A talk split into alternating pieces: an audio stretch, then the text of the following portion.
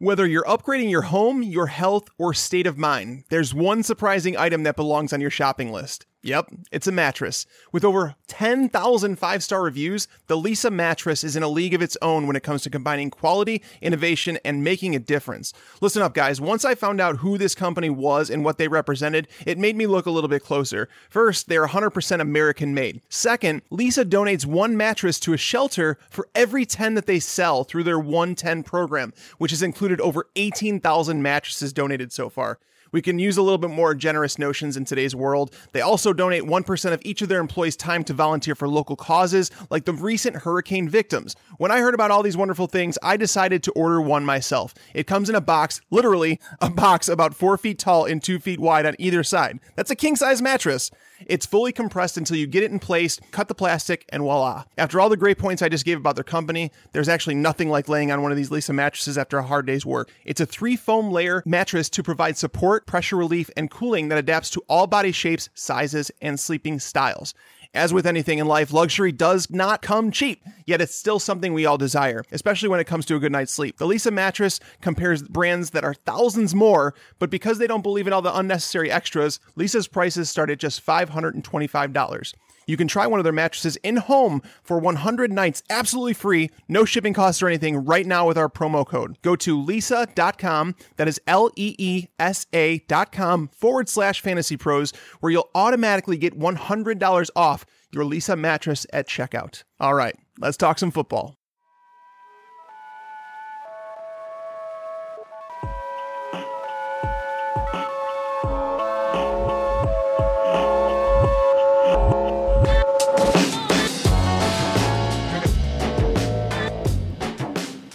What's going on, guys? Welcome into the Fantasy Pros Football Podcast. I am your host, Mike Tagliere, once again riding solo, though Bobby will be returning soon. Don't worry, guys. I've gotten all of your tweets saying that I provide way too much logic and that you need more hot takes in your life from Bobby.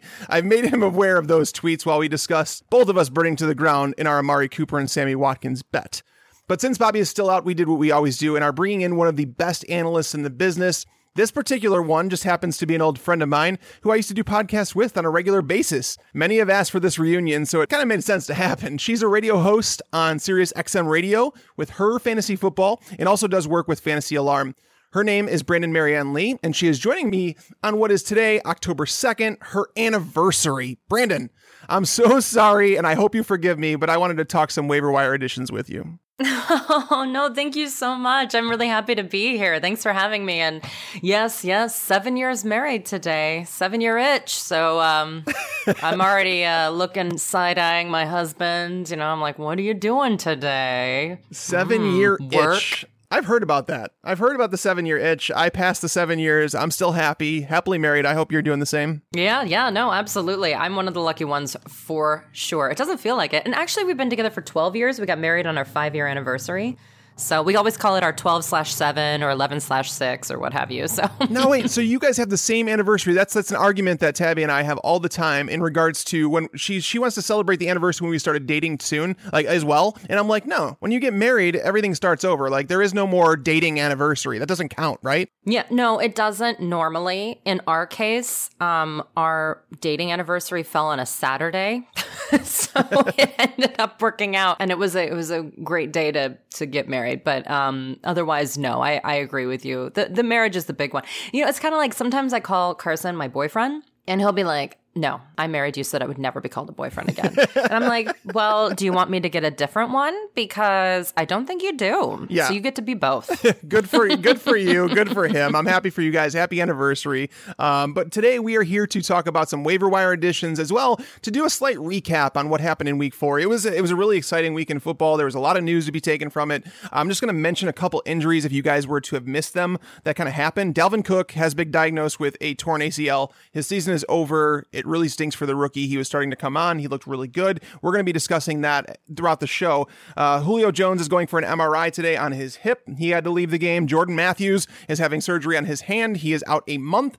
Derek Carr is apparently having back spasms. He left the game uh, this this past week. In the middle of it, it the Raiders' offense struggled because of it, uh, but they're saying that he should be fine. But we're going to start with the biggest news of the day, Brandon, and it's involving my Chicago Bears. And I'm not I'm not necessarily happy about it, but I understand why it had to be done. Mitch Trubisky has been named the starter for the Chicago Bears, and Mike Glennon has found himself a, a, warm spot on the bench where Mitch Trubisky used to sit. My issue here is that the Bears are going, they're going to be playing on primetime television against the Minnesota Vikings, a, a, potentially top five defense this week. What do you make of this with the Bears? Like, what does it mean for Trubisky? Do you think he's going to be a fantasy relevant quarterback? And what do you think it means for the rest of the players on this Bears team, skill position wise? Well, first of all, I'm very excited, actually. I feel differently than you do. I thought that Trubisky looked like the most prepared quarterback out of all the rookies in the preseason. And I was actually a little surprised that they, I, no, I wasn't surprised because it's, it's John Fox.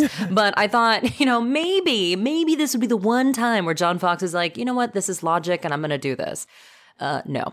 But, you know, hey, I, I, think that they're going to stick to the same type of game plan, which is Jordan Howard all day long, and then, you know, mix in Tarik Cohen as this great pass catching back who's been really fantastic, although the Benny Cunningham work was confusing last week. I will say this though, he had a very good rapport with a guy named Tanner Gentry, who's on the practice squad right now, but I wouldn't be surprised if they activate him sometime this week. I picked him up in a lot of my dynasty leagues. I have him around the, I just feel like this guy may come to. He's from, I think it's the University of Wyoming, um, kind of, you know, the scrappy do kind of guy, but they connected a lot in the preseason. So that would be one of the things that is kind of like an underbelly story with this. And I like to look for those when they make big big changes like this. Yeah, so definitely pay attention to who Trubisky's targeting this week because a lot of times they'll find their favorite target when they first come into the league, and that's just what they do. And the, the problem is that the Bears don't really have that prototypical number one receiver. Markus Wheaton's bad at football. Uh, Kendall Wright is solid, but he's not really the guy that they're going to throw to 12 times a game. It's just not going to happen. Uh, but I think it's something to pay attention to. I think Tarik Cohen is his value is going to go up because I think this is going to become a higher scoring offense. My concern as a whole comes down to the fact that the Bears have the Vikings, then they have the Ravens next week, and then the Panthers Panthers after that. So he's walking in to a brutal schedule. He has zero pass catchers. It's a team that's really going nowhere. That's why I'm upset. I, I actually love Trubisky, the player. Love when we signed him. I just wanted to make sure that he was walking into a good situation.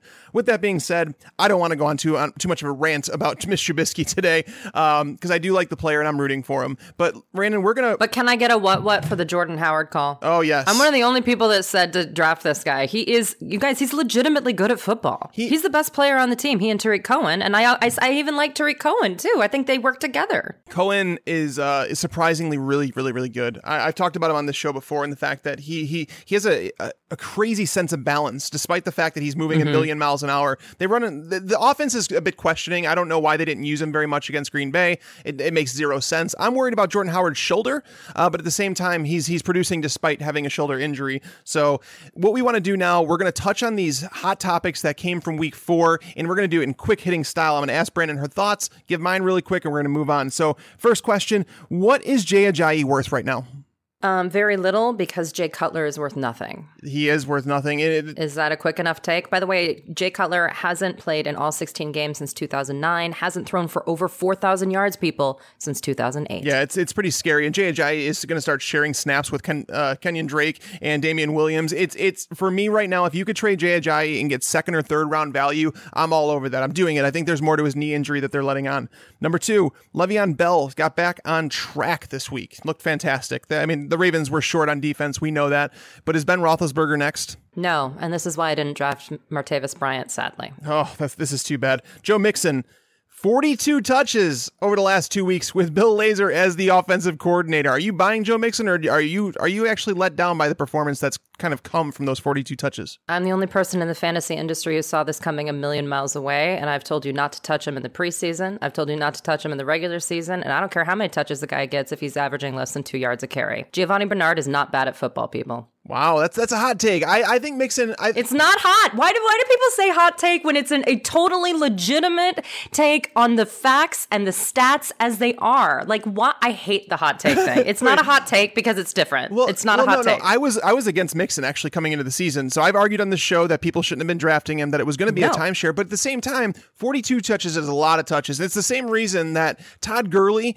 It, he, this is another topic I wanted to touch on. Is that Todd Gurley? I think he's a sell right now with with the schedule that he has coming up. Granted, For that- who? that's, that's that's that's the point. Is that you don't trade away a 20 plus touch running back for no reason. Like you don't just do it just to do it. You need to get something in return. And I think that you can actually get if you trade Todd Gurley right now, you could probably package him and like a, a a bit receiver on your team for Antonio Brown or Mike Evans. I think that can actually happen, and I'm doing that every single day of the week with Todd Gurley's upcoming schedule.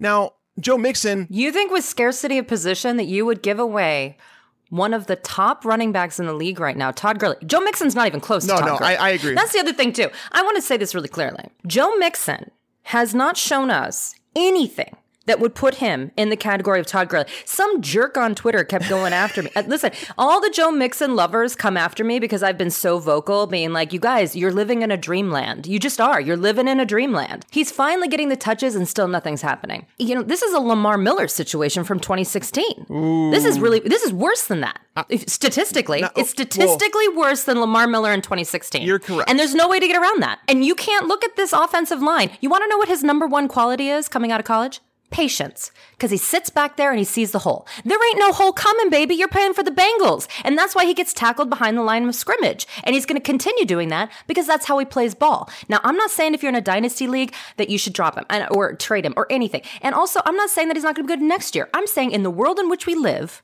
Joe Mixon wasn't a fourth round pick. He's not a guy you want to trade for. He's not someone that you want to even trade away because, frankly, unless you have a groupie in your league who's not you because you're the groupie who took him already. Okay. So another groupie is going to be like, oh, yeah, I'll give you Todd Gurley for him. Listen, I'm having people ask me if they should trade Carlos Hyde for Joe Mixon. Get out of here. Even with the injury, I'm keeping Carlos Hyde. You get less than two yards per carry. Why do we think he's not Jeremy Hill? You just- He's putting up Jeremy Hill stats. You just delivered so much life into this podcast. I, I like hands down that was like one of the best performances I've ever heard, and I and I cannot argue with you, Joe Mixon. and I, I like what you said, and the fact that he's a talent, right? You're you're not, you're not disputing his talent, and the fact that No, not at all. coming out of college, I actually compared him to the runner Le'Veon Bell. Absolutely. As a receiver, he's more like a Matt Forte. But you're right, the patience is his best attribute running the football, and he cannot have patience behind this offensive line, which ultimately could lead to this yards per carry that we're seeing right now. So man, I love the take. I, I love your reasoning. I don't want to spend too much time on it, but man, kudos to you, Brandon. That was awesome. That's exactly why I wanted you on the show. All right, next next point. The Rams have the most points in the NFL through four weeks. Is this something that we can continue to see going forward? Yes, and I probably have the most Rams on my fantasy teams out of anyone in the National Football League. Even including the Rams. I think I have them all. I think I have like their practice squad. Yeah, no, I think I think the only frustrating thing is that they're going to rotate kind of Bill Bel- Belichickian style who the wide receiver is each week. But let me tell you, Cooper Kupp, greatest 14th round pick I've had, and I got him in almost every league. Brandon was on Cooper Kupp. I remember doing an expert mock draft, and you drafted him before anybody else even thought of him. And it, kudos to you. He's playing extremely well right now. Deshaun Watson, he's looked really good the last two weeks against New England and Tennessee, which are two secondaries that are honestly quite brutal. Are you buying Deshaun Watson right now? I don't think New England's brutal at all. I think New, New England's the new funnel defense. I, I mean, I think they're terrible. Well, that's what I'm saying. Like, so, so are you buying? Are you buying Deshaun Watson as for real though? Like, that's what I'm. I, that's what I mean by that. Is like Oh, yeah. Tennessee and New England, their secondaries are atrocious. So they're, Oh, they're atrocious! I think that they were good. Oh no! okay, Hell I no! know, I know. Oh, no! I thought okay. No, I they made misinterpreted. Cam, they made Cam Newton look good last week. I was, Let's- yeah, I was like, oh please, girl, what are we talking about? Um, no, I, uh, yeah, I think he's kind of for real. Listen, it's a hard, it's a hard year for a lot of positions. Um, the good news is that the stud quarterbacks seem to be performing like studs, so you don't need to worry about those guys. But if you did the late round quarterback thing and you got some Philip Rivers out there, or you know, there's some scary dudes because even when Rivers does well, it doesn't feel good. Yeah, that's it's going to go downhill fast, you know. So I would pick up Deshaun Watson if I'm in a dubious situation. Yeah, and rem- remember everybody that's listening out there. A lot of people gave me crap about Andy Dalton over the first two weeks of the season, but he's really come through and he's he's looking really good over the last two weeks. I'm not gonna. It was against really bad defenses, I get that, but it was also against re- two really good defenses to start the year. So I just want people to apologize to me about Andy Dalton because he is a better quarterback than he looked in weeks one and two. I want to mention this for a quick second. I just want to say the Jets have won two games in a row. This is 2017, and this is actually happening. Um, They're not the worst team in football. it's kind of odd. Who would you say is the worst team in football right now? I know they have a win, but I think the Dolphins are real garbage. They don't look very good right now. The defense is. Uh, yeesh. Uh, It's Jay Cutler, man. I don't know. I don't know why this guy keeps getting jobs, and I I'm blown away every time. I don't. I sound like a hater right now. I'm sorry. That was not professional. I'm gonna say, in my professional opinion, that the Miami Dolphins are gonna have a tough road to hoe, and then of course the Cleveland Browns. But that just seems like cheating. It does seem like cheating. They're playing each other this week, by the way, the Jets and the Browns. The Jets may actually win three games in a row, which is It's just fascinating to me. A team that was considered to be tanking. By the way, Cam Newton is is is this like a step in the right direction, or is it just New England's defense and don't take too much from it? Yes, but I am worried about the shoulder. Every time he rolls his shoulder after throwing, I get very nervous because I have shoulder problems and I know exactly what he's doing. You know what's funny to me is that I was watching that game. I was watching quite a few games. I always try and have multiple games on the TVs in the house, and uh, so I was watching that, and Troy Aikman started talking about Cam Newton started that game horribly. By the way, he looked awful, and Troy Aikman's like, "Man, you know, with the way Newton's looked through the first couple weeks, there's got to be something wrong with his shoulder." Next thing you know, he's tearing apart this New England defense the way that every quarterback does. Like, let's just be honest about that. Every quarterback mm-hmm. does, and then you don't hear anything more about the shoulder. I don't think his shoulder has been bothering him. I mean, granted, did he have surgery on it? Is it going to be a little bit different going forward? Of course it is. He's played some really bad defenses, and this is the first one he's actually looked good. It's obviously good for his confidence because I think he's a quarterback more than anybody else relies on confidence to play the quarterback position. Uh, but I am not buying Cam Newton as a top 12 quarterback going forward. I don't think that's a real thing. Brandon, one last question before we start moving into the waiver wire. Melvin Gordon, is he hurt more than they're letting on? Yes, but the Chargers actually are competing for worst team as well. yeah, the Chargers. I, I, I don't know. He was like it's like almost like him and Todd Gurley flip flopped from last year to this year. It's it, it, like even going back to Melvin Gordon's rookie year, because Melvin Gordon was the guy who couldn't score a touchdown. He was averaging less than four yards per carry. Everything about him to start his career looked like Todd Gurley, and that's what people told me about heading into this year. I was I was buying Todd Gurley coming into the season. I'm selling him now for obvious reasons. Uh, but it, I'm not selling. I it. just don't agree with that. I'm not like, what are you going to get for Todd Gurley? That's what I'm saying. I want a top receiver. I want like an Antonio Brown or a Mike Evans. That's what I want. Wouldn't you rather have a top running back than a top receiver at this point? I also, but I, but I think that Todd Gurley's stock is at an all-time high. If I were drafting today, would Todd Gurley go before Antonio Brown? No, I don't think he would. He's right afterwards. I think the only reason not is because he's so consistent. Although you know he had his meltdown this week and then got shunned by his teammates. Big Ben needs to also stop holding grudges. I but agree. anyway, I uh, get over it, man. You're a grown man. Um, Uh, yeah, but I just don't think you can get what you're losing with Todd Gurley at this point. I think he is that good. I think the Rams are that good. I think Sean McVay is that good. Sean McVay, I, I talked about it saying that he was potentially, remember, like, do you remember when Chip Kelly took over the mm-hmm. Eagles and everybody projected them to be a bad offense? Like, they, all they had was LeSean McCoy, nothing else. Like, nobody wanted any part to do with that offense. And all of a sudden, they're the top scoring offense in the league. I said that Sean McVay could have a similar effect. I mean, granted, a lot of people didn't want to buy in on Jared Goff or Todd Gurley for that matter, but now everybody's all over them. And I, I just think it's comical going back and looking at some of the takes that people had about Todd Gurley because he was really bad last year, but it was also to the point where he was playing for Jeff Fisher, a guy who refused to adapt his offense to the players he had on his scheme. Like, it, it was just a bad situation. Todd Gurley, I'm happy to see him doing better, but at the same time, I'm selling because the, his schedule the next two months is just redunk. Uh, it- it's so bad. But let's move into the waiver wire. We are, we going to spend a lot of time on r- running backs and wide receivers because that's what you guys always want to hear. And Brandon, if there's one waiver wire ad between guys like Alvin Kamara, Latavius Murray, even Wayne Gallman, who which one is your top waiver wire ad of these guys right now? My top one waiver wire ad is going to be Latavius Murray, um, just because they're going to have to use him that way. I am not a Jerick McKinnon fantasy analyst. I know there are a lot of people out there who've been waiting for this Jerick McKinnon train for years now. I'm off the train. I was never on the train, actually. Goodbye, train. But I think that Latavius Murray is a guy that they're going to at least, at bare minimum, be using at the goal line. I think this offense is good enough. If they could actually go a week without a major injury, mm-hmm. you know, we've seen it. When they haven't had a major injury in a week, they blow up, whether it's Case Keenum or Sam Bradford under center. So, eh, you know, as far as I'm concerned, if they if they can get a week of practice in, knowing who's going to be on the field and that person stay on the field, this is a good offense. It's a really good offense. So they've been able to move the ball. I think Stefon Diggs and Adam Thielen. Adam Thielen may be one of my favorite players in the National Football League right now. One of my other favorite double digit draft picks that I have everywhere.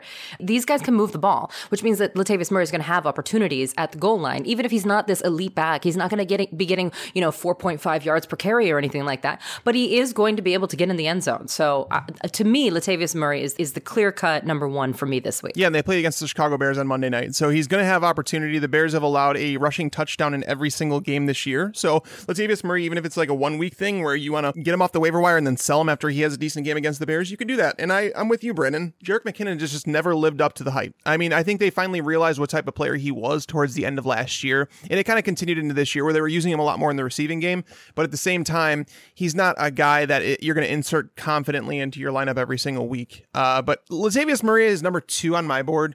I have him behind Alvin Kamara, and the reason I have Kamara higher is I don't know if you saw the the, the Sean Payton quotes uh, that he was saying to reporters this this uh, while, in London. Actually, he was saying that going forward, he wants just two running backs to be involved in the game plan. He doesn't know which two. It may vary from game to game, but he wants just two running backs. It's just too difficult for him to rotate three running backs in and out of the game, and it makes a lot of sense. Like I don't know if if they would have signed Adrian Peterson, having you know known that they were going to get Alvin Kamara in the draft. I don't I don't I don't know if they knew that Alvin Kamara was going to be this pro ready right out of school but he's making a difference. He's a playmaker. He, anytime he gets the ball in his hands, he could take it all the way. I think we've seen that through the first couple weeks, and even most recently in London. Uh, is, is, it inconceivable that the Saints would move on from Adrian Peterson? I don't know if they would cut him, but some people are are mentioning a trade. I don't know who would trade for Adrian Peterson at this point. But do you have anything against Alvin Kamara right now? No, no, nothing against Alvin Kamara.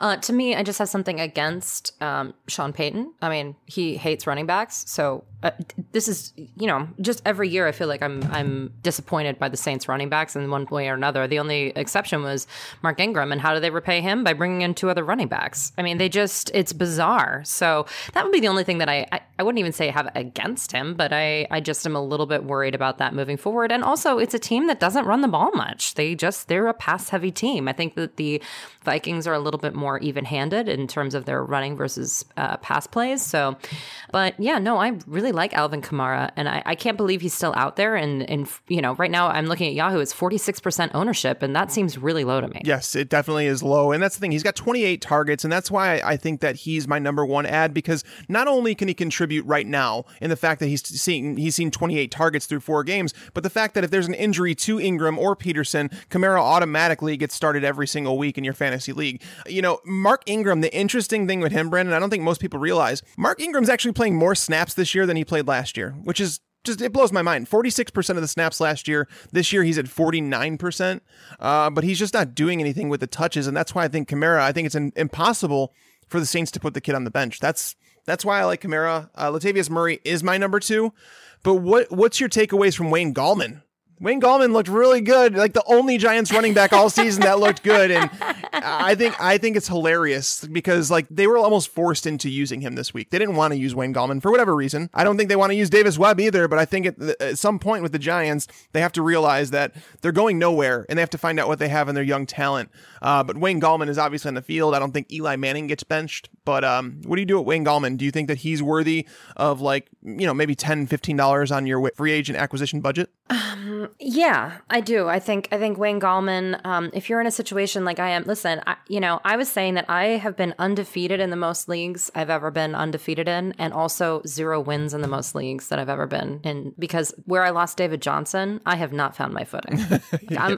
you know, and I, I, mean genuinely, and I think a lot of listeners out there can feel that too, mm-hmm. where it's like, man, that was a bigger blow than I thought. Because if I went David Johnson early, it was actually a domino effect. I then concentrated on wide receivers, even maybe took a tight end or a top tier quarterback, which which all of those were good. But then I waited on running back because I thought, well, at least I have David Johnson to get me 20 points a week. And then I can find someone in the middle of the of the year to, you know, be my best running back two or whatever and just, you know, play the waiver wire. But the problem is if you're playing the waiver wire for both running backs, mm-hmm you can't win. No. I mean, it's it's been really scary. So I'm okay taking bigger chances and spending bigger FAAB budgets on running backs at this point if I'm in that kind of circumstance. And I think to me, Wayne Gallman is someone who may actually give the Giants the chance to win a game this year. I think the Giants are also in the running for worst team in the National Football League for a variety of reasons. But I, I think that Wayne Gallman is someone that, for me, from a volume standpoint, because he could end up being the volume guy. Mm-hmm. A lot of these other guys, you know, like Alvin Kamara, I, I, I hope that he becomes becomes a volume guy, and certainly in the passing game.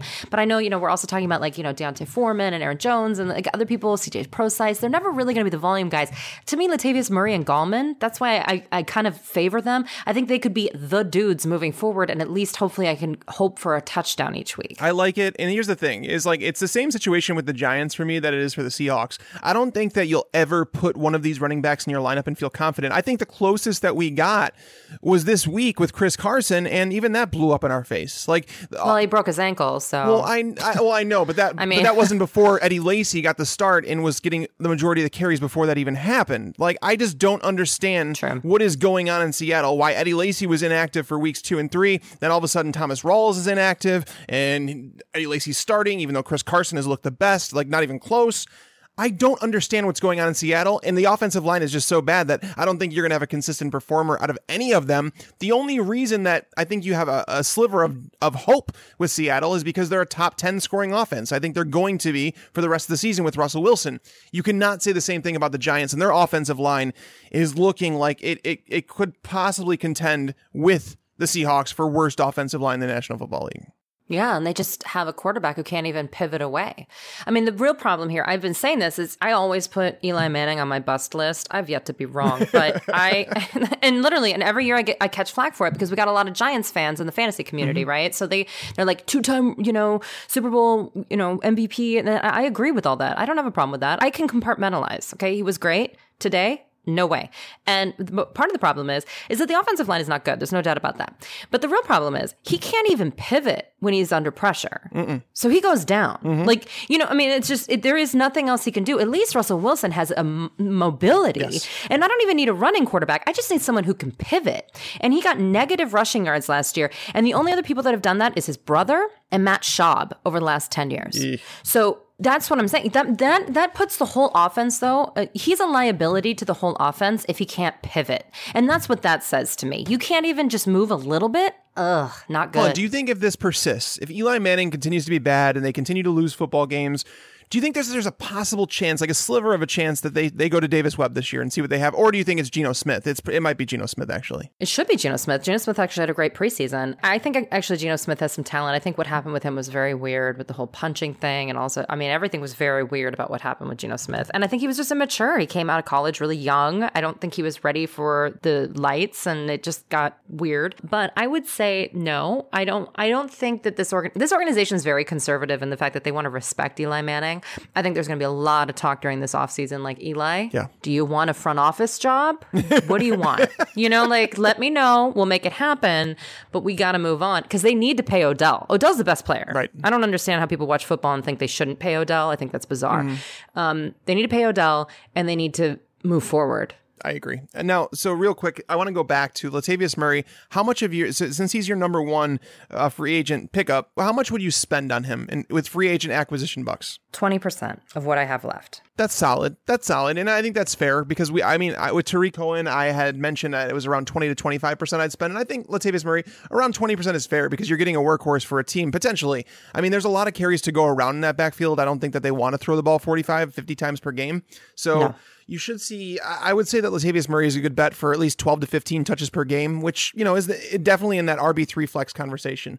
How do you feel about the Packers situation after Ty Montgomery went down? I know they're, they're downplaying it now and saying that Ty Montgomery may potentially be ready for week five. And I, I, don't know how much truth there is to that, but Aaron Jones, he's the one who came in after Jamaal Williams went down. Jamaal Williams is going to miss a couple weeks. I think that's a guarantee. But Aaron Jones, if, if the chance that he starts for the Green Bay Packers in week five, how much would you spend on him this week? Probably like 10% maybe 20 it depends on how desperate i am. Again like i'm in some leagues where i'm going to probably have no FAAB money left by week five but if i don't do that i will have no possible way to get into the playoffs. We're already through week four guys. We are third of the way to the playoffs. So you do need to spend your money. I mean you, you know you can't take it with you. So i guess for me it depends on how desperate i am. Um, i do think that aaron jones scoring a touchdown at lambeau field and lambeau leap and everything felt really good. I'm not quite sure jamaal williams even gets the handcuff job back I'm okay with dropping Jamaal Williams for Aaron Jones. I think that um, Aaron Jones may be the only healthy one, as you said, going mm-hmm. into next week, depending on what happens here. So, um, yeah, I, I'm I'm pretty high on Aaron Jones, and even when Ty Montgomery comes back, and I was saying this before the injury, you know, uh, Ty Montgomery has been in the most snaps out of any running back going into Week Four like the most yes, out of everybody. It and he, it wasn't even close. And the problem is, is that not only, uh, you know, is he not a big guy? He obviously transferred from wide receiver to running back, um, but also he's, you know, he has sickle cell trait. And so the problem with sickle cell trait is that it takes longer to recover from injuries. That's part of the problem with that disease. So I was really surprised with that usage. And they kept saying they were going to use him less, and then his snap counts went up. And I was like, what the what? so I'm hoping that they continue with Aaron Jones even when Ty Montgomery comes back. That that doesn't, by the way, that could be a good thing for Ty Montgomery, for everyone that has Ty Montgomery on their teams out there. Um, I think that would be good to actually get him a little more breathing room, keep him off the field a little bit, keep him fresh. So for me, Aaron Jones, it's not just about today, but I think it is even moving forward. I think he could be um, someone that you know has that random touchdown. And we're going into bye weeks now. Everyone, mm-hmm. you're looking for good flex plays. We're going to talk about wide receivers, and there's some really good ones there too that have that touchdown upside. And I think that's where Aaron Jones is because that's what you need when you're filling in in bye weeks. Yeah, and that's where with Alvin Kamara, that's where I'm at with him. There's just that you know, Ren, uh, Brandon talked about the the position scarcity at running back right now, and that's why I think Alvin Kamara. I would spend uh, upwards of 25 percent to grab him off the waiver wire this week. Latavius Murray is. I, I agree with you. I think right in that 20 percent range, uh, and then it goes down to D'Onta Foreman, Wayne Gallman. I think those guys are in that 10 percent range. I don't think that they belong uh, in the conversation with Kamara and Latavius. Now, the, the we've gotten through like five running backs now, and we have not mentioned the Seahawks running backs. If you're picking, you know, Eddie Lacy, why would we? Well, that's what I'm saying. I, I, mean, we have to talk about him because I'm sure there's people listening thinking, uh, what about the Seattle running backs? Chris Carson's down, significant injury, may miss the year who would you prefer to have? If, you, are going to pick up one, is it Lacy? Is it Rawls? Or do you go away from both of them and you say Prosise? I'm not quite sure Prosise is going to be healthy. He's never healthy. That's the problem. I would I yeah. would say Prosise 100. percent If I knew that Prosise was yeah. going to play every game, I'd say him because he's most involved in the passing game. And honestly, to run the ball, I don't think Lacy or Rawls is going to be anything like consistently. No, no, I don't. And, um, you know, to be frank with you, uh, I mean, should we be talking about McKissick? He's the only one who's looked dynamic. No, I mean, like, seriously, though, I, this is the thing. With the Seahawks, we're not quite sure. I literally could not tell you who is going to be the guy this week. I thought that Chris Carson was going to be the guy. Clearly, that's not going to happen um, due to injury and then also due to insanity beforehand, like you said. But I just, yeah. I, again, I mean, to be honest with you, the one who looks the best is McKissick in a very small sample size, only four touches or four carries um, and one target. But um, I wouldn't be surprised if they went with him. It's the Seahawks. We just don't know. Um, I'm actually, and I said this at the beginning of the season, I am more confident in the Seattle Seahawks passing game than their running game by an infinite amount. Yes. And um, I said, and I, you know, it was my bold prediction that they were going to throw the ball 60% of the time. Wow. I think it might even be more than that. Yeah, it, it might have to be, honestly, with the way that they look. That offensive line is putrid.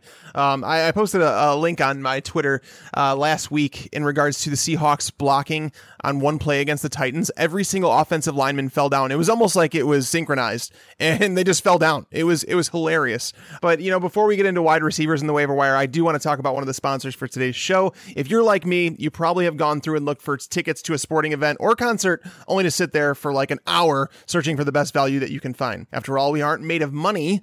Spend time no more. Download the SeatGeek app on your phone. It's by far the easiest way to shop for tickets. With just a few taps, you'll find seats that will best suit your price range. They actually grade every ticket based on value to immediately identify the best value in your budget. Best of all, our listeners are going to get $20 off just for trying it out. All you have to do is download the SeatGeek app, enter promo code FantasyPros today. That's promo code FantasyPros for $20 off your first SeatGeek purchase.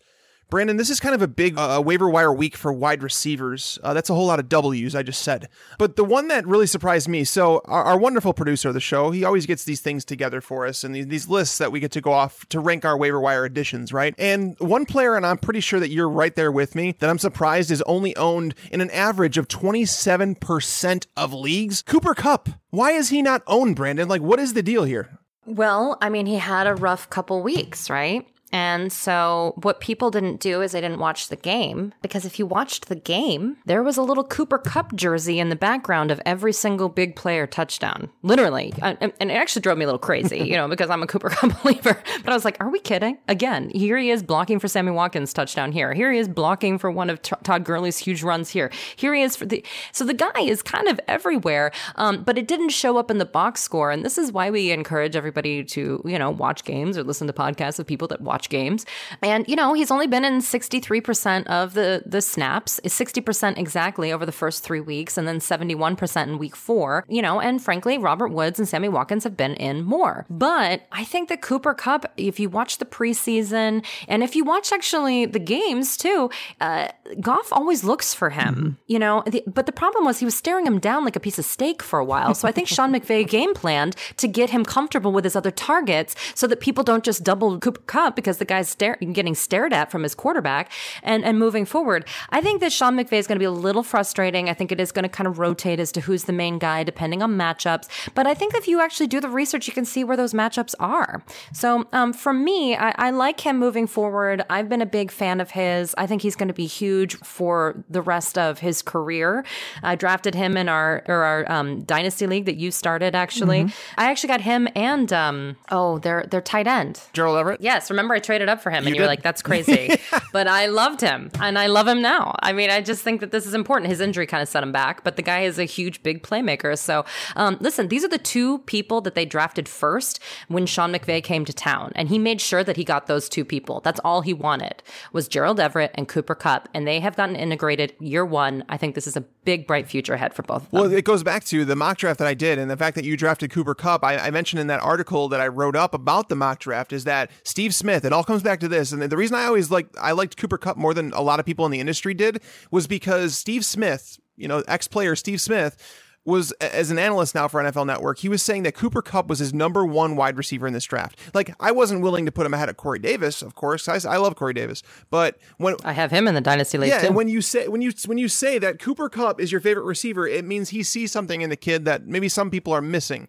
um, as a former wide receiver. So I took I definitely took that to heart. But Brandon was the one who was was willing to reach for Cooper Kupp, and good for her because Cooper Kupp is I think he's like a wide receiver three, wide receiver four, and that's hard to find on the waiver wire, right? A guy who can consistently perform on your fantasy team. And with that being said, while Todd Gurley and Sammy Watkins have some tough matchups coming up, looking at it, the Seahawks, Jaguars, and Cardinals, the, that's the next three matchups, right? The, the Seahawks, you know, Richard Sherman's going to be glued to Sammy Watkins. The Jaguars, their perimeter corners are lights out. And then you go to the Cardinals, Patrick Peterson on the perimeter these teams have a weakness in the slot against slot receivers, and that's what exactly what Cooper Kupp is. So he's not going to feel the schedule as much as someone like Sammy Watkins or Todd Gurley. So I like Cooper Kupp. Bye week fill in gold. He's my number one waiver wire addition at the wide receiver position. I think that some people are going to be surprised to hear me say that, especially given how much I touted Devin Funchess this offseason, saying that he was somebody who could probably be on some fantasy teams of yours. And I cut bait uh, because Cam Newton just looks terrible. I, I, mean,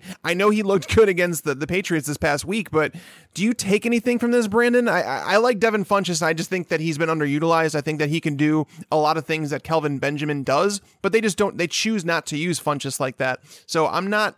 I'm not going to invest a whole lot in him. Like if you want to grab him for maybe five, eight bucks off the waiver wire, I'm cool with that. But I'm not high on Devin Funchess or anything. Um, uh, they're not going to play the Patriots every week, and uh, they did play bad defenses before and it wasn't great. So I need to see two weeks in a row of Cam Newton playing lights out before I believe it personally. Um, I'm worried about that. I'm, I'm, sorry, I'm worried about the shoulder. I do, I do think he is struggling. Again, I'm someone who's who's struggled with shoulder injuries my whole life. His movement on the sidelines is what concerns me the most. That's fair. And you're someone speaking from experience with shoulder injuries. So another player who's uh, probably a top of a lot of people's lists, Will Fuller. I don't think that Deshaun Watson's arm necessarily fits what Will Fuller does. I know he scored two touchdowns this week, but they were on shorter passes. They weren't they weren't bombs, which is what Will Fuller is known to be like to go down the field and get it, right? And it was the same concern that I didn't like Fuller last year. If you recall, in his NFL debut against the Bears, I want to say Will Fuller scored two touchdowns that game and everybody ran to the waiver wire to pick him up. And my argument mm-hmm. was that Brock Osweiler's skill set does not fit what Will Fuller does. Like don't bank on this happening a lot. And as as we know, Will Fuller fell off a cliff. I'm not taking much from this game. Again, this is a matchup against the Tennessee Titans, uh, a team that's allowed you know a top 12 wide receiver in every single week, and it, and it went into week four again. I, am not taking too much away from it. And the week before that, Deshaun Watson was against the Patriots, who, as we've talked about, they've been destroyed by every single quarterback they've played. So I'm not even taking too much from Deshaun Watson. I mean, he's looked better. I'm not going to say he hasn't. It's because there's been a lack of a pass rush from from New England and from Tennessee that he just sits back there and he's actually able to go through progressions, which is one of my knocks on him. Like if you go back in in the first and second week, he was a quarterback that was that was looking to scramble out of the pocket. He was he was he was locking onto one guy and he was throwing to that one guy all the time. Whereas the last couple weeks we've seen that change a little bit, and it's a step in the right direction for him as a quarterback for sure, and that's something that needed to change. But do we expect it to happen going forward? Like, what do you think of Will Fuller, or do you think that there's there's not enough for two receivers in Houston? Well, I think they need two receivers in Houston. I think that's great because the problem was Watson hasn't played as difficult of defenses, but Watson was doing what Goff was doing with Cooper Kupp and just staring at Hopkins mm-hmm. and only targeting Hopkins. I mean, it was way worse, obviously, in that particular case, but Hopkins at least has like NFL wide receiver one experience. Um, so that was definitely the difference maker there. So I think that this actually helps Hopkins. I think that Will Fuller's fine if you are looking for a bye week fill in and you want and you don't need to spend a lot. I think unfortunately some people are going to spend a lot, a lot, and I'm not quite sure about that either. I think the only good news here is that this will split up the defense a little bit moving forward, which will help him in more difficult matchups. You know, I feel like Watson is a fine ad and obviously has shown some great moxie. I mean, I'm into this guy. And one of the biggest things about him coming out of college is that he's a fast learner, right? And man, we saw that. Because, I mean, before I was like, this guy can't even complete a pass. And now he's like a stud muffin. So good for you. Good for you, Deshaun Watson. Um, but do I think that this is going to, you know, uh, be interpreted or, you know, translate into Will Fuller all of a sudden becoming not Mr. Dropsy and a number two wide receiver the rest of the way? No, I don't. I think that they're going to have to spread it around. I do hope that this helps Lamar Miller too. I thought that was interesting. Yeah, Lamar Miller was a real surprise against the Tennessee defense where D'Onta Foreman was coming up, and all of a sudden, like he put the, the, the, the kibosh on that. I'm not going to take too much away from one performance because he's looked so mediocre over the last year and a half, but it was a, a pretty impressive performance from him. Yeah, so Will Fuller is down my list a little bit. My number two receiver, actually behind Cooper Kupp, is Kendall Wright. I think people are kind of underestimating this move to Mitchell Trubisky and what it can do for the Bears offense, right? So if you go back and you look at the last couple weeks, Mike Glennon, bad quarterback. Uh, I, don't, I don't. There's really no way for me to say it. There's no other way for me to say it, guys. I, I hate to say that you know people are are just bad at their job, but Mike Glennon does not deserve a starting quarterback job in the NFL. And you know, if you go back to the Steelers game that the Bears won, they won by running the football, right? And they won. Mike Glennon targeted wide receivers four times that game. He completed a pass to wide receiver one time. So, you know, like going forward with Trubisky and what the, the, the Bears need to do with him, I'm not going to sit here and say that they will because I don't know. I don't have trust in John Fox. But what they should be doing is similar to what, going back to the Denver days, what they did with Jay Cutler. They need to be rolling Trubisky out of the pocket, moving the pocket off to the side, creating some space. That, that's the only way it's going to work for these wide receivers because they can't get open in standard routes. They have to improvise. There has to be some sort of option for, there for the wide receiver, for the quarterback. They need to learn each other. Kendall Wright is an experienced NFL receiver. He knows he has a full route tree. He was drafted as a first round pick for a reason. I think Kendall Wright is someone who's going to become a lot more consistent in fantasy. We've seen little glimpses of it, but again, when Mike Glennon is completing one pass to a wide receiver, Kendall Wright's going to suffer. I just don't think that happens with Trubisky. Am I reading too much into this, Brandon, or do you think that eh, there's still going to be a lot of inconsistencies because it's a rookie quarterback? No, I mean, one of the things that I talked about a lot in the preseason um, was the search for the number one guy on bad teams because often they do get over a thousand yards. Now, they don't necessarily get a lot of touchdowns, so they're more PPR options, but certainly that's where Kendall Wright's territory is, right? We're hoping that he's going to be the number one wide receiver for the Chicago Bears end of season. Maybe he gets close to a thousand yards or a thousand yards, but oftentimes that's what happens on bad teams. Look at uh, Terrell Pryor in, in Cleveland last year, Kenny Britt in for the Rams last year. Over a thousand yards on bad offenses and not exactly guys that are big names. So he's a he's a value pick in PPR leagues and against especially uh, when you're coming up on these bye weeks, you guys. I think you have to change your thinking right now because you have a few weeks here where you're going to have to fill in with people that aren't necessarily desirable. So if you're already a good team and you want a high floor guy for a fill in, to me that's Kendall Wright. I'm with you. I, th- I think that's a solid play right there. And against Minnesota, you know, with Xavier Rhodes on the edge, I, I mean, I think Kendall Wright's probably going to have the best, best matchup on the field for Trubisky. And the Vikings don't necessarily a whole allow a whole lot on the ground game. So it'll be interesting to see the Bears' game plan with Trubisky under center. Uh, but I do like Wright going forward. One player we talked about last week, and I don't want to talk about too much because I've given my my take on him, and that's Josh Doctson. How do you view him going forward as the rest of the season? He's, is he someone that you would like to have as a bench stash over someone like, you know, Taylor Gabriel or Robby Anderson, Jermaine Kearse, those guys? Would you rather have Doctson on your roster? It depends on how um, I'm already doing. We always talk about matchups in terms of NFL matchups. We don't really talk about matchups enough about like your fantasy team matchup Right. with another team or where you are in terms of your rankings. And so for me, I think that if you already have a stable set of of wide receivers and you're looking for someone long term that may boom later, then I think you go with Doctson. If you need someone now, then you go Kendall Ryder Cup. Um, so for me, these are just completely different situations. But I, I'm going to say this about Washington. I actually hit on a lot of my people that I liked and I miss or and I hit on a lot of the people I didn't like. I have no Brandon Marshall, no Adrian Peterson, no I mean there are there are players mm-hmm. that, no Joe Mixon, no I mean there are people that I was like no way and um but I'll tell you where I really missed. I love Sean McVay and that's why I have every single Los Angeles Rams. I missed on how much Washington would miss Sean McVay. I should have downgraded every single Washington player, and that includes Josh Doctson, even though he was barely even ranked, because I, I think this offense is really. Well, it also comes back to Terrell Pryor is just not very good at football he's not a very good receiver. Well, I mean, but last season everyone was saying he was great. I didn't. I, I mean, didn't. I, I, I honestly uh, this offseason I actually started, and I, I've admitted this on the show. I started to come around because there were so many smart people that I respected in the industry explaining why Terrell Pryor was a strong play. And with all the injuries that were going on in Washington, it was hard not to say that it wasn't a smart play because Doctson was hurt. Jordan Reed, we know he's not going to play the whole season. He's already missed games.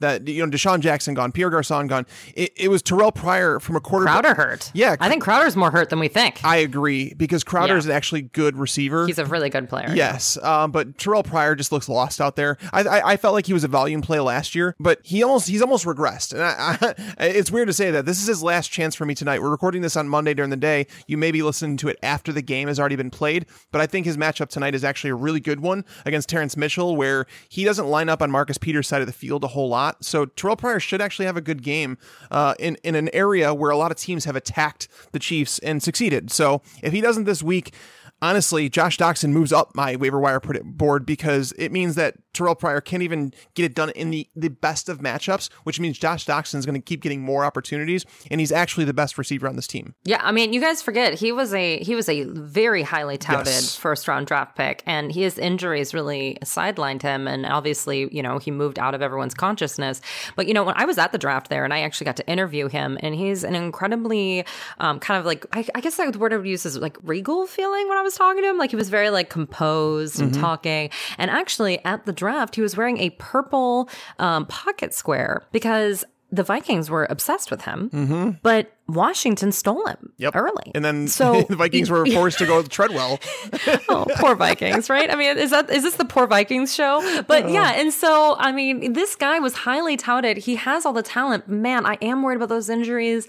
I'm with you. I just feel like I should have. I also think they've really left Kirk Cousins out to dry. I don't think this is Kirk Cousins' fault. I think this is a I, when you look down the field, there's no one open mm-hmm. ever. Right. I'm worried about him. Yeah, it's a problem. If let's go back to that. So you you, you mentioned that with the bye weeks here, there's people that are looking for replacements, and it might be a wide receiver, right? You maybe maybe Julio Jones misses a week, and someone needs to pick up somebody. Then I don't know what's going on with him. Maybe Jordan Matthews. Hopefully, you weren't relying on him to begin with, but one player I think that could make an impact seemingly right now and maybe even for the rest of the year is Jaron Brown. Jaron Brown, most people have kind of overlooked it after he didn't he didn't see a single target in the first game. Over the last 3 weeks, this guy has 20 as 27 targets, 20, 29 targets maybe. Yeah, 29.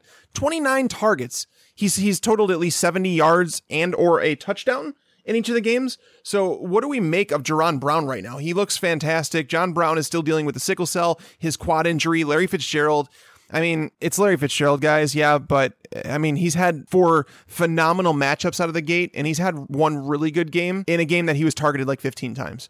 So I, I think we're nearing the end with Larry Fitzgerald. I think we could acknowledge that. So Jaron Brown, what do you think of him going forward? Yeah, but you know what? You didn't have to take Larry Fitzgerald early. You feel good about it. Yeah. That's true. I mean, listen, I mean, let's be honest here. When he was, you know, back in his heyday in a first down pick, you know, obviously he's not that guy anymore, but he still is functional.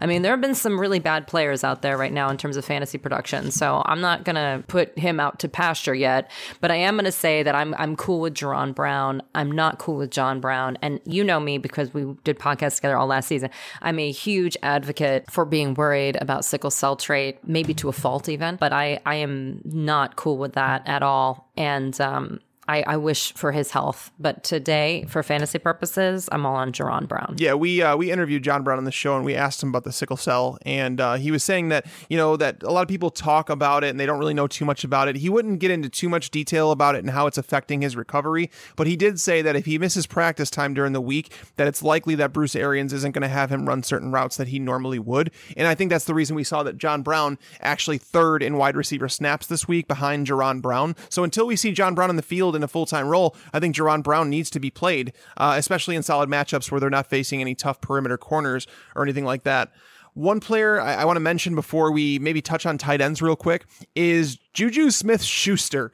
This kid was someone I liked coming out of the, the draft, and uh, we talked to Matt Harmon about him on this show. And Matt didn't like him as much as I did. I felt like Schuster had some really, really, really good traits to his game that could amount to a potential number one wide receiver in an offense. He disagreed with that, but the, the Steelers are putting him on the field a lot more than I thought they would. He actually played more snaps in Week Four than Martavis Bryant, so he's definitely at, he's playing as their number three receiver in front of Eli Rogers. He's scoring touchdowns seemingly every single week. Is he worth an ad right now? Friend, are we going to make up over our fight about Martavis Bryant in the preseason? Yeah, probably. Probably. I'm give. I I don't know. I, ben Roethlisberger. He's holding a grudge.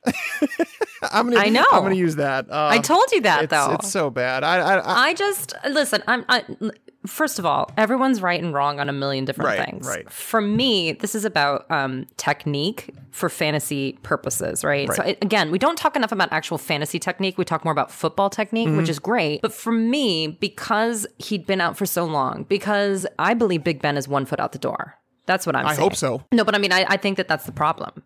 I just think that he has decided he's dominant. You know, he just he's, he's holding grudges. He's acting weird. He's not targeting certain people, and then he goes into press conferences and like has emotions. It's very weird. I just want nothing to do with it. And because he's because Big Ben's so boomer bust, I didn't also want a boomer bust player that's reliant upon him. Um, and that was my thing with Martavis Bryant. And I feel kind of the same way about Juju Smith Schuster. So if you can ride that train, so that's why I brought up Martavis Bryant. It's a train you're going to have to ride, and it's bumpy and it's jerky, and you're probably going to get motion sickness. But if that is, if you are desperate, I do believe in Juju Smith Schuster. And remember when Martavis Bryant and Sammy Coates had a little fight on Twitter Yeah, when they I remember that. drafted? So, yeah, yeah. I think that this is legit. They really do want him to come in. I think there's a possibility he does take over for Martavis Bryant. I'm worried. But again, I'm worried because of Big Ben and his erratic behavior so far this season. I'm I'm worried for this entire offense. Which actually, I went back and forth with uh, Scott Pianowski from Yahoo about how I would actually rank Gurley above Bell rest of season. Wow. just one spot. But I said for me.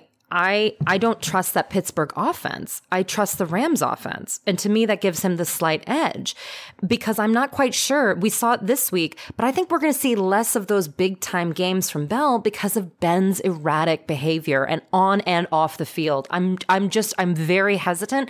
So that's why I'm a little hesitant with Juju, but listen, you may be in a deep league where you have to do it and I did like Juju Smith-Schuster for the season or, or for like dynasty purposes. So I think he, the talent is there. I'm with you 100%.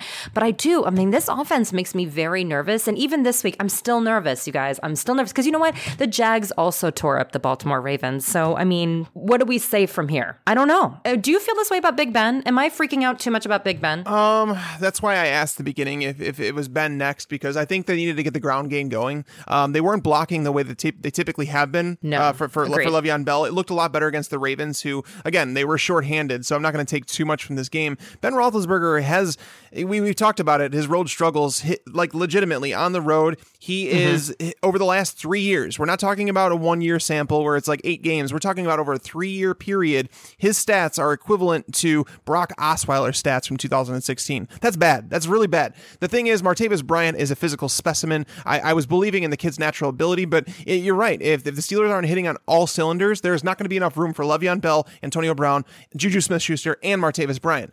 With that being said, Martavis has almost doubled the, the targets of Juju right now. So I, it's I'm not so worried but about what has he done with them? exactly. That's that's the problem. We keep talking about targets like that's that's the thing. You guys, sometimes people are getting targets and it's not happening. But it seems like it's all based on timing, where it's like Ben does not have Yeah. the timing down with Martavis. There's been two balls that I've seen personally because I try and watch a lot of these games, but sometimes I, I won't get to all of them because it's just impossible to do it in a week. But Martavis Bryant, there's been a couple balls where it's literally off the fingertips, just a second away, and it may just be a timing issue because he's coming off of you know a year suspension. With that being said, can I make a plea right now that it, it stinks because Martavis Bryant was supposed to be a free agent after this year. I want the Bears to go out and trade for Martavis Bryant. I want them to get hit. The, the- he's a number one wide receiver for for Mitch Trubisky. I want that to happen. Kevin White is done. He's not playing football. Please go out and get Martavis Bryant. I know he's going to be a, a free agent after the 2018 season, but trade for him. Do a trade inside, uh, a sign and trade, and make it happen because I, I want Martavis Bryant. He's he's really good. But with that being said, outside of Cooper Kupp, I mean him, I would be willing to spend 25 percent of my budget on him. I think that he's like Whoa, on Juju? no, no, on Cooper Kupp. Oh yes, yes. Okay, okay. I just okay. wanted to touch on. I just wanted to touch on the FAAB portion. Going to Cooper Kupp, twenty five percent. Kendall Wright is down around that fifteen to ten percent, depending on your league Mm-hmm. and how you might be able to get him for ten, just because people are underestimating the the effect that Trubisky can have. But everybody else kind of falls in this like five dollar, maybe maybe up to ten for Jaron Brown. I'm not in love with anybody. Uh, is there anybody that I'm missing here that you really wanted to talk about? No, I will say this: Uh, Juju Smith-Schuster. Part of um, the uptick as well has been Eli Rogers' injury, and they did have Juju in the slot a few times in preseason as well. So that is part of it. I don't know what'll happen with his usage going forward. I just wanted to point that out. Um, I will say I'm incredibly disturbed by Amari Cooper's play this year. I don't think this is a one-off or three or four off. And I don't know what's going on with Derek Carr's injury yet. I don't know who you would invest in necessarily there, but I think you could get Seth Roberts maybe for free after free agency, and I would maybe do that. I think this is a real problem. And I think the Crabtree injury, I, I something, I mean, you watch it mentally. I don't know what's going on with Amari Cooper. And by the way, I'm not trying to be anecdotal here or whatever, because I think that some of the things that I'm saying are, but a lot of these have fantasy repercussions. And part of the problem is he has one of the hardest schedules in the National Football League for wide receivers. And he just, he can't get his confidence up. And I don't know what's going on with him. He's just not, I don't know what's going on. I'm personally worried. And for me, I think Seth Roberts might be a decent play moving forward. And I apologize for having to say that out loud. yes. I do.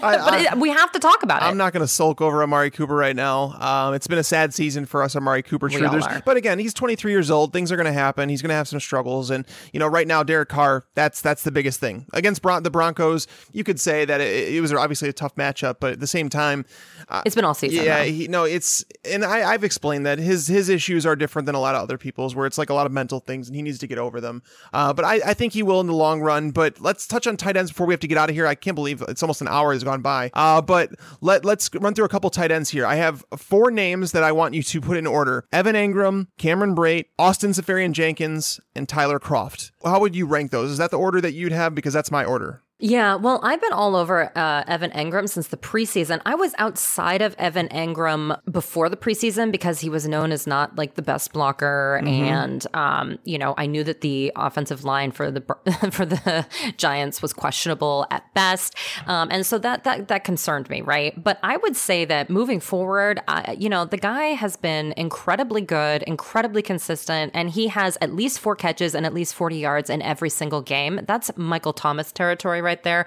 He did that his rookie season as well. Boom, I like him. So I'm going to stick with you on that. I think Tyler Kroft is a tight end one as long as Tyler Eifert is out. And I wouldn't be surprised if they did two tight end sets when Tyler Eifert comes back. Yeah. I am concerned. um, and then, I mean, how could you not be? Right. How could you not be? This guy is always hurt. And then, yeah, I, you know, Cameron Brate, yes, um, we knew that he would be the guy over OJ Howard, although OJ Howard also had a touchdown last week, you guys, um, in terms of being the pass catching back. So for me, yes, I, I, I like him. Austin Seferian-Jenkins, I, I had to play him this week. Um, it just, you know, it, it is what it is. Four for four, 46 yards, meh. And then Jesse James is going to be touchdown dependent. But man, when they need him, they'll need him. And he has been catching all of his passes. He's been quite good. So I actually like your order. I'm going to keep it that way, except for I might move Tyler Kroft up to um, right behind Cameron Brate. Yeah, it, it'll be interesting to see how Cameron Brate's handled this week. And I, I like how you mentioned the fact that OJ Howard is seeing snaps. And you want to know the funny part about that? Most people don't know. OJ Howard has outsnapped Cameron Brate 122 to 99 through four weeks. He's actually playing more snaps. And that's the thing is like we didn't want to put rookie tight ends that high. I'm with you. In, in terms of Evan Engram, I didn't think that he would make an impact right away, especially with the, the blocking concerns, the Giants offensive line. But they're they're they're essentially using him as a wide receiver in the slot. He is blocking better than I thought he would. Uh, but Evan Engram is definitely my number one. Cameron Brate th- this week against the Patriots. That's a Thursday night game. I actually wrote that one up already. I've been going through and looking at notes and tidbits. It's really interesting to look at Cameron Brate or OJ Howard this week because I think one of them is going to present a mm-hmm. lot of value, but they're almost canceling each other out, right, Brandon? Because like at the tight end position, what we want is targets. That's that's what we're searching for because that that, that presents opportunity. We want a high scoring offense. The Bucs are presenting that, but when it's a timeshare among tight ends, it gets ugly. But at the same time, Cameron Brate, if you're going to bet on one, he's the one seeing the most targets there. So But if you're not Zach Ertz or Rob Gronkowski, you're hit or miss this year at the tight end position anyway. I mean, to be fair, it's a complete disaster zone. It's nuts. I, I actually did my rest of season rankings earlier today, and um, I, I debated putting Zach Ertz over uh, Travis Kelce. I couldn't do it but I I would understand why I did. I would understand why someone would. I really would. Like Zach Ertz, the biggest beneficiary of the Jordan Matthews trade. Jordan Matthews being out of the lineup is huge for him. He's become the safety blanket for for Carson Wentz, and that's a really good thing when you have Alshon Jeffery and Torrey Smith out there stretching the field. So By the way, on Evan Engram, Zach Ertz, Evan Engram, and Rob Gronkowski are the only tight ends with 30 targets so far this season. Yeah, yeah. Kyle Rudolph is uh, kind of fallen off. That's something we'll have to talk about a different day because we are unfortunately out of time. Brandon, I had a blast talking with you though. Thanks for coming on. You too. I miss ya. Yes. All right. So go enjoy your anniversary. We are going to get out of here. Uh, we will be back obviously on Wednesday to record our sit and start show, going through the plays in Week Five. Which ones are the best to sit? Which ones are the best to start? You know, and a bunch of other nonsense. I want to thank our sponsors for today's show, Leesa Mattresses. Go ahead, check them out. L E E S A dot com forward slash fantasy pros and check out SeatGeek promo code fantasy pros. Thank you as always for listening, guys. We will see you next time. But until then, lights out. I just wanted you to watch me dissolve.